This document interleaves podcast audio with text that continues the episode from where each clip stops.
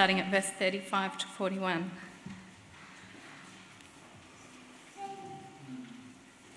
And it's titled Jesus Comes the Storm.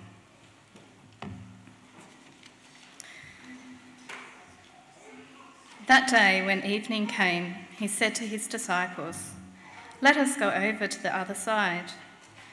Leaving the crowd behind them, they took him along, just as he was, in the boat. There were also other boats with him. A f- furious squall came up, and the waves broke over the boat, so that it was nearly swamped.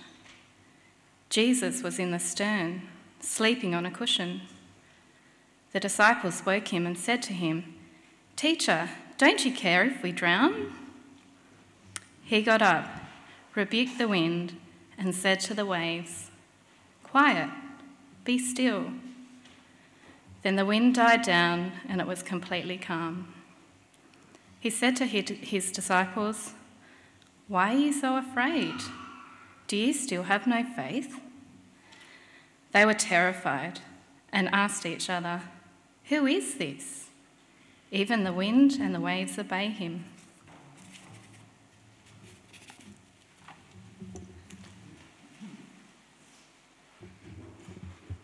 Well, good morning, everybody.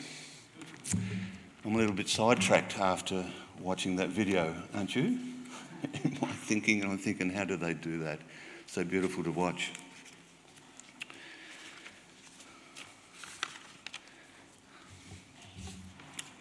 How about we pray? Heavenly Father, we thank you for your word that we've had read to us and the authority that it is in our lives.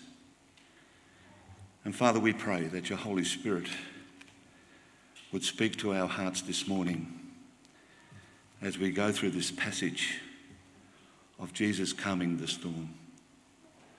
Father, we ask uh, for your blessing, that we would respond in faith for Jesus' sake and his kingdom. Amen.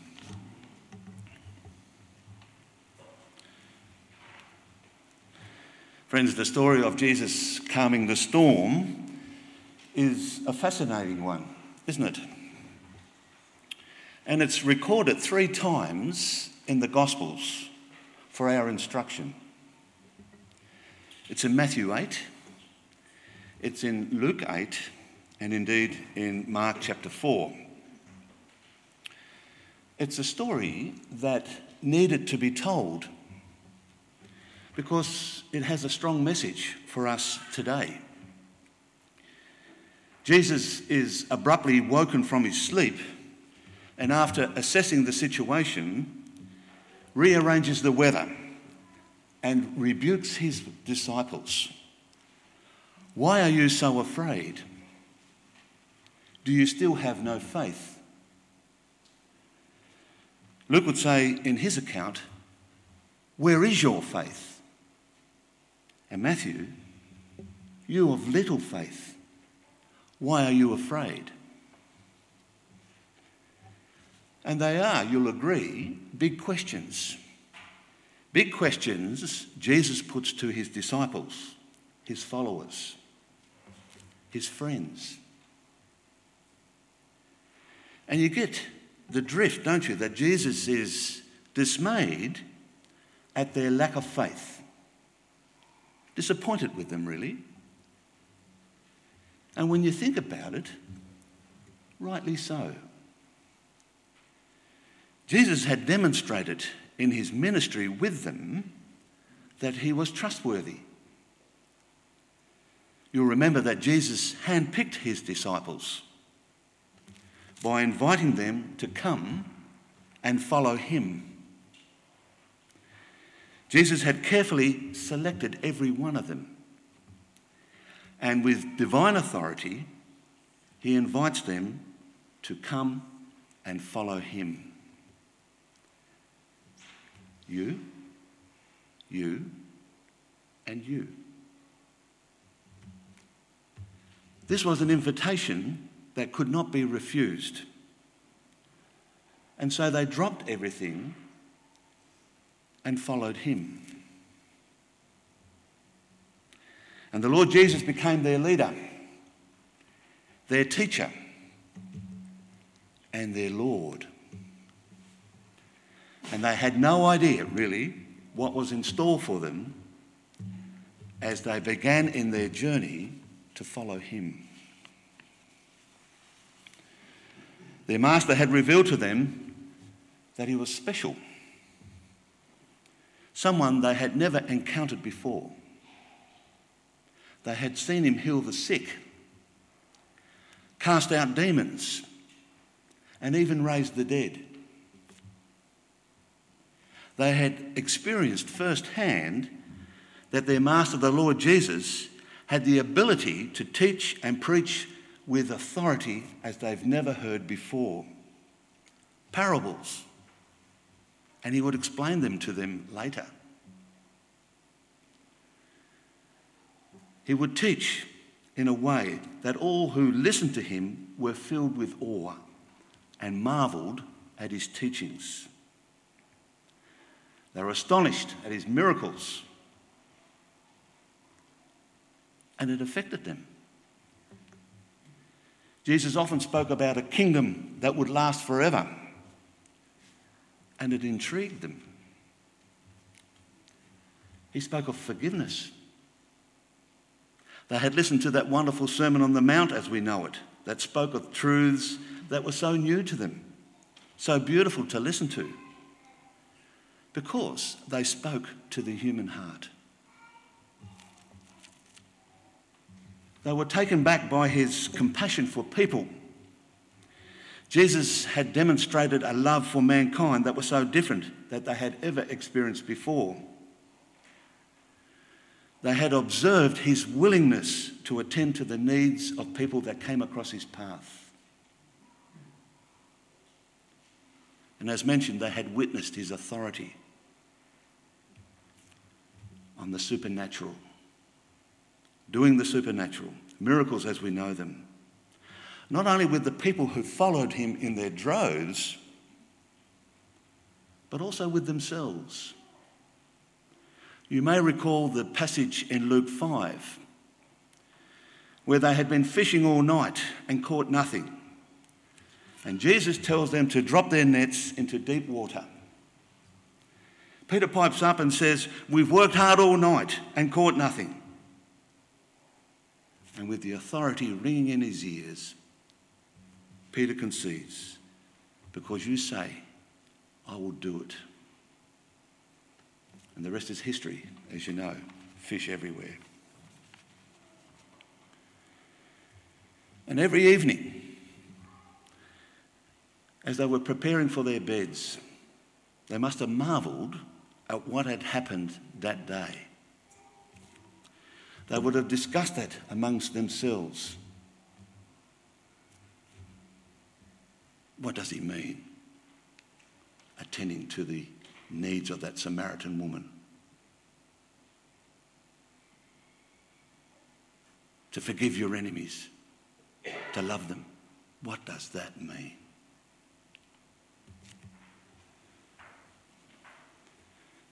And as they were thinking it through and discussing it with themselves, I assume they could only conclude that what Jesus said was indeed true.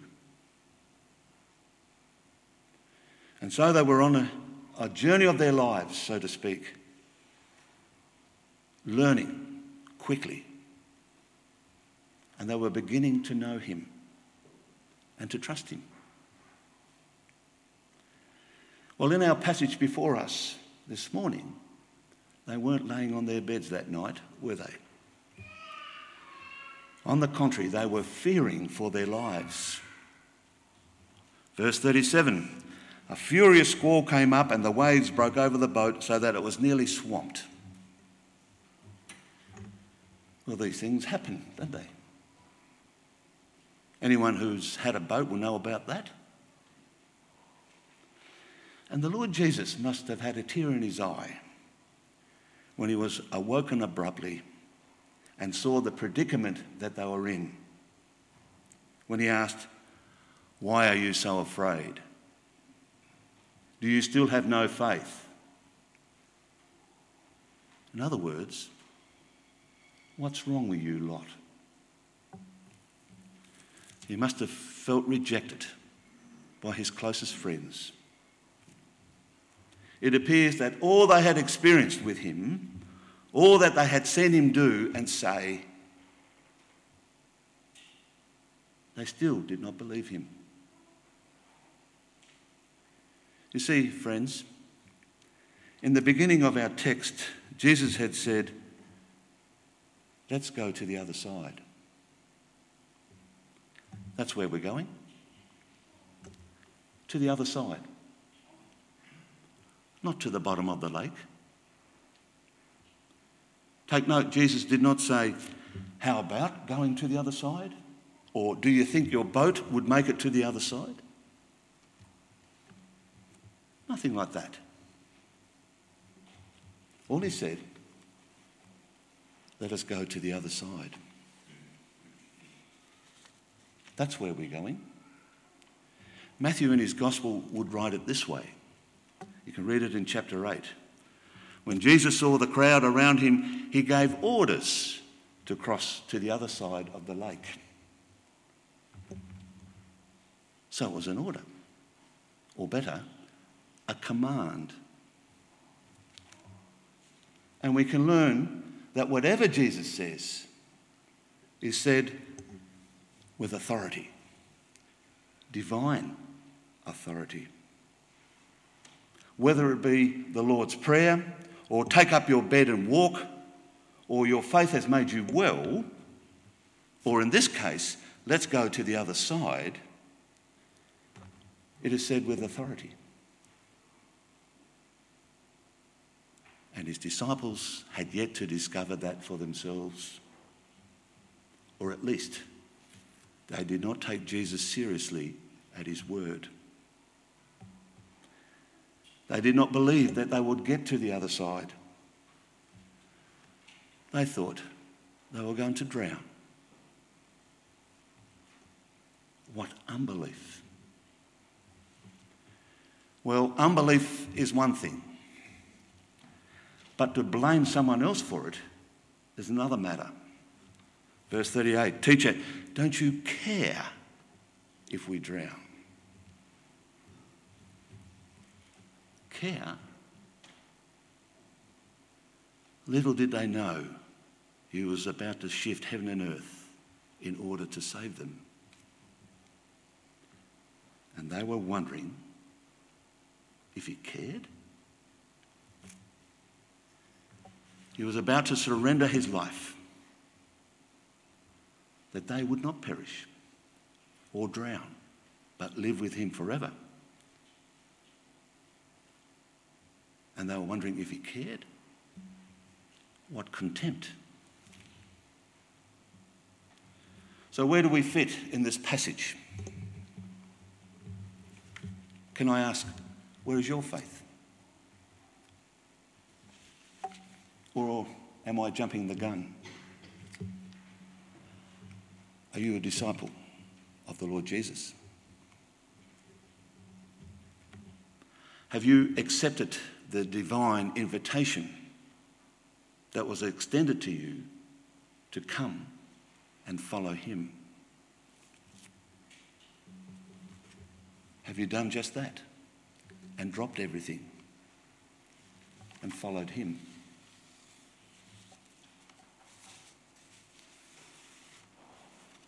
Or do the words of our Lord Jesus ring true when he says, Why are you so afraid? Do you still have no faith?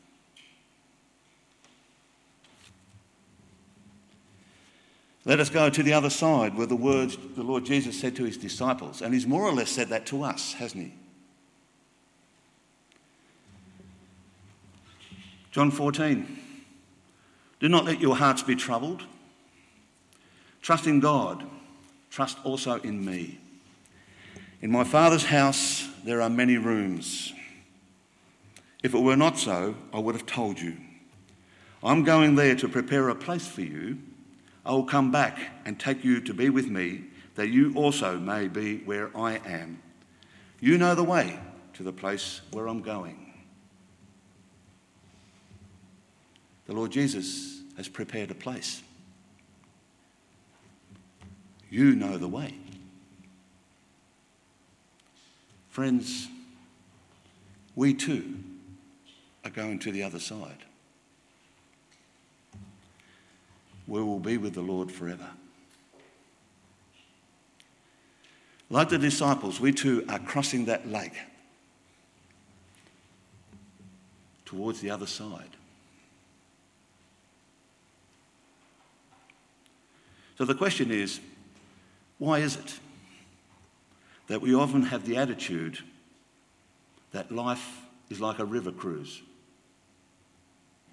heading off into the sunset to the other side, supposedly? Sitting on our deck chairs, quite comfortable, enjoying the scenery. Totally unprepared for what may lay ahead. The first storm and its panic stations, and everything appears lost. And often we're looking for someone to blame. Is this what the Lord Jesus meant when he said, Come follow me?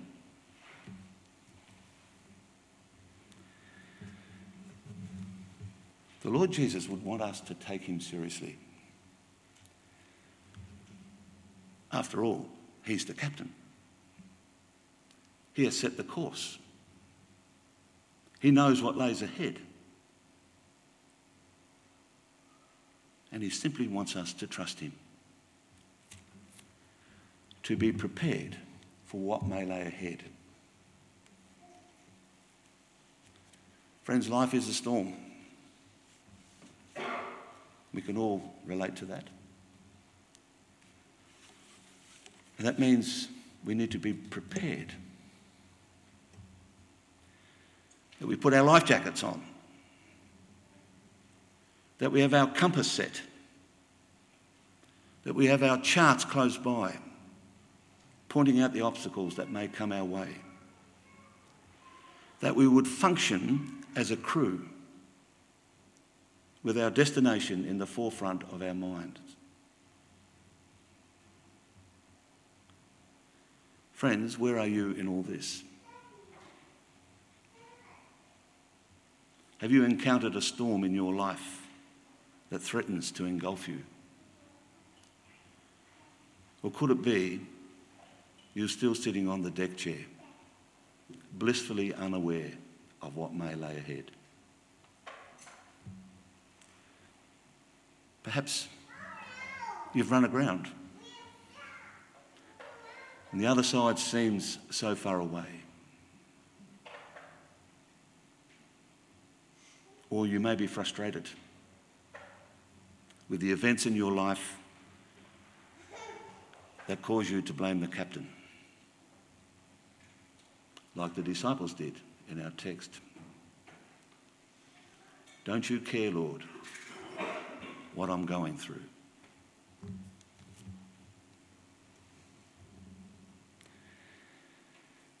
Isn't it interesting that the Lord Jesus is asleep in this situation? The back of the boat, sleeping with his head on a cushion. For Jesus, every day was a storm or better, a challenge. Every day Jesus was confronted with the brokenness of this world, and every day he attended to the needs that stared him in the face the lame, the blind, the sick, the dead, the smart religious teachers with all their tricky questions. And he did so because his focus was on the kingdom of his heavenly Father. That's what it's all about. The Lord Jesus had a big day, and at the end of it, he was tired. So he directed his disciples to set sail for the other side. He left the disciples to the task of sailing to the other side and fell asleep. The Lord Jesus had full confidence knowing where they were going. He had full control of the situation. But he also knew that one day he would not be with them. One day they would have to be on their own. Sure, he would send another counselor. He would leave him his spirit. But he wanted them to trust him, to obey him, to believe in him.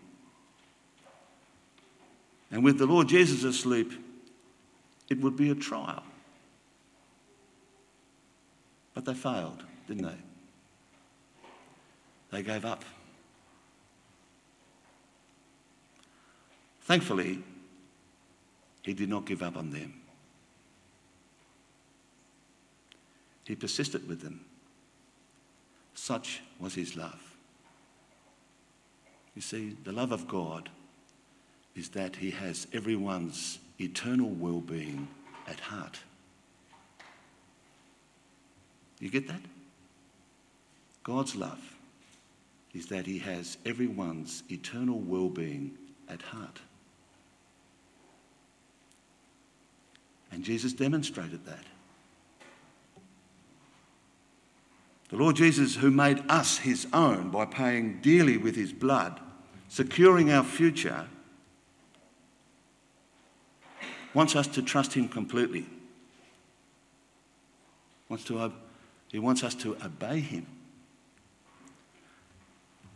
Continually focusing on his kingdom. Friends, it's a challenge. And if you think, I've got it all together myself, you'd be mistaken. And I don't know what you're going through in life. I think we've all got our challenges. And we've all failed,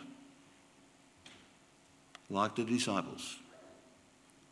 We've not always taken the Lord Jesus seriously at his word. But one thing I do know that the Lord Jesus loves us deeply. His faithfulness is forever there, true to his word.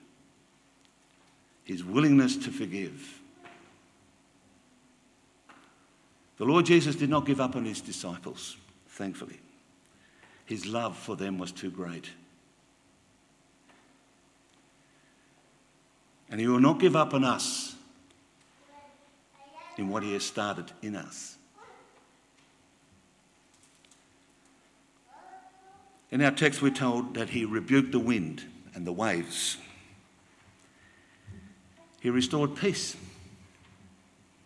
What great love. They deserve to drown when you really think about it.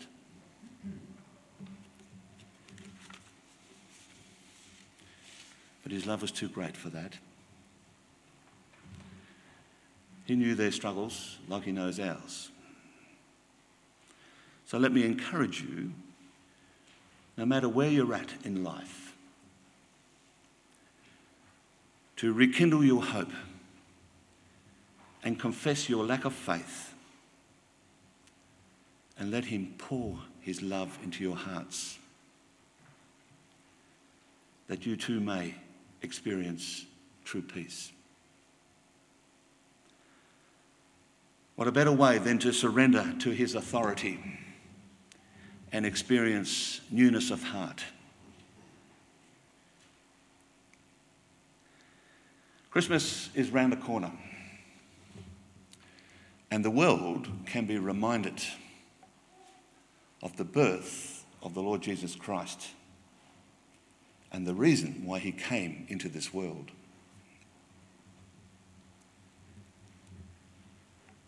The Lord Jesus Christ, the anointed Saviour. And just before his death, he was forsaken by God that we might never. He drowned that we might never drown. And just before he drowned for you and me, he uttered those beautiful words Father, Into your hands I commit my spirit. Friends, they are words of a believer. May we do likewise and commit our spirits, our lives, our everything into the hands of our loving Saviour. Friends, there's a beautiful finale to this story. Do you know what it is? Chapter 5, verse 1. They got there. That's the promise. The Lord Jesus would ensure that we too are heading to the other side. He'll bring us there. We know the way. He has secured a place. Let's be grateful for that. Let's pray.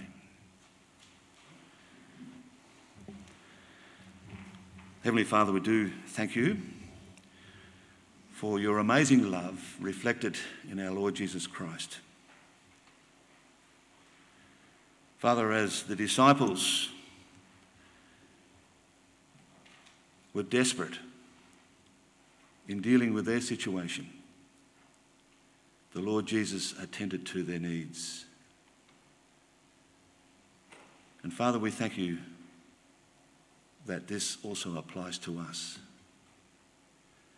Father, you have never promised to take the storm out of our lives, but only the storm out of our hearts. And Father, we thank you for that. And so, Lord, encourage us to remain focused in how we live our lives before you, focusing on the kingdom of our Lord Jesus Christ. In his name we pray. Amen.